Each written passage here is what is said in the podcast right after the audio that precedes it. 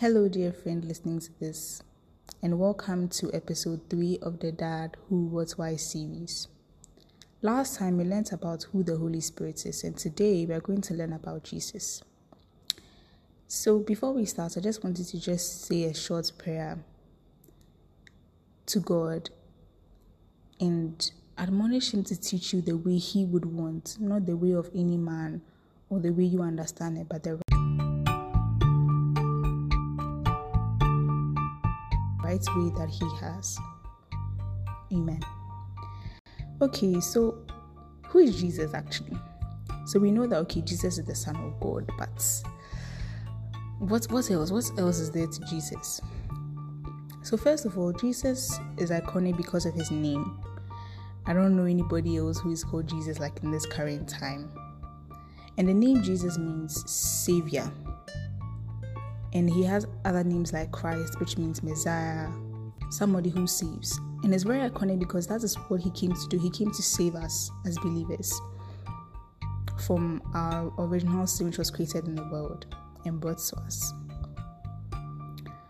Is Jesus supernatural? Have you ever asked that question? Because I mean, he wasn't, he didn't come like the rest of us did, like a man and woman having sex and all those things, but he was birthed by the Holy Spirit. So does that mean that maybe Jesus had some extra powers or something that's why he was able to do the things? No. He was made flesh like all of us. The only reason why he exhibited such great grace was that he was always committed to the word of God and upon his life. And he sought that the word of God be fulfilled. And that is why he did these things. And he has brought us into this family. So we too can experience even greater. So what Jesus can do, you can do greater, and that's what he taught us. So let's see some attributes of Jesus.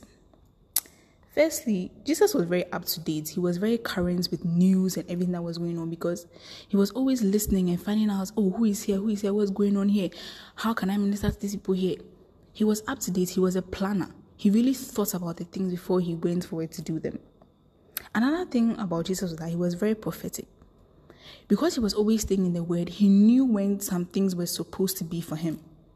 Like some of us say, we don't know whether we've been called by God, so we cannot just go and minister to people. But Jesus knew why, because he had spent so much time in the Word that he knew, he knew when he was in front of a crowd, he knew that he was to minister to these people. It can even be attributed to his choosing of his disciples. How did he know that, oh, maybe Andrew or Simon Peter would be good enough? It's not that he just chose somebody, he knew. It, he was prophetic about it.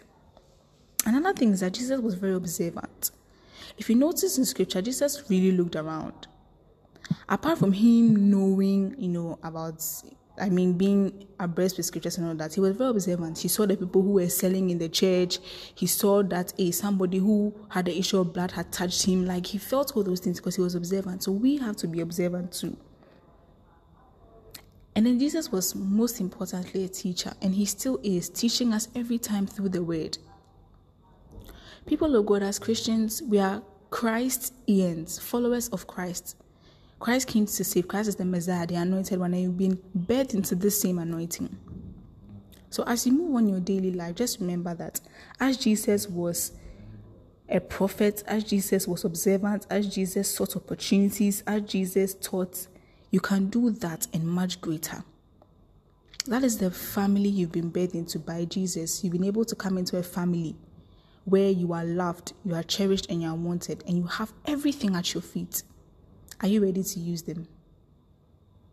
Let's pray. Heavenly Father, thank you so much for your word today and what you've taught us about Jesus.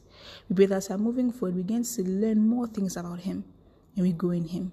In Jesus' name we pray, thanksgiving. Amen. If you have any questions, please don't hesitate to send it at ghristianity at gmail.com and we'll get back to you. Have a wonderful day. Bye.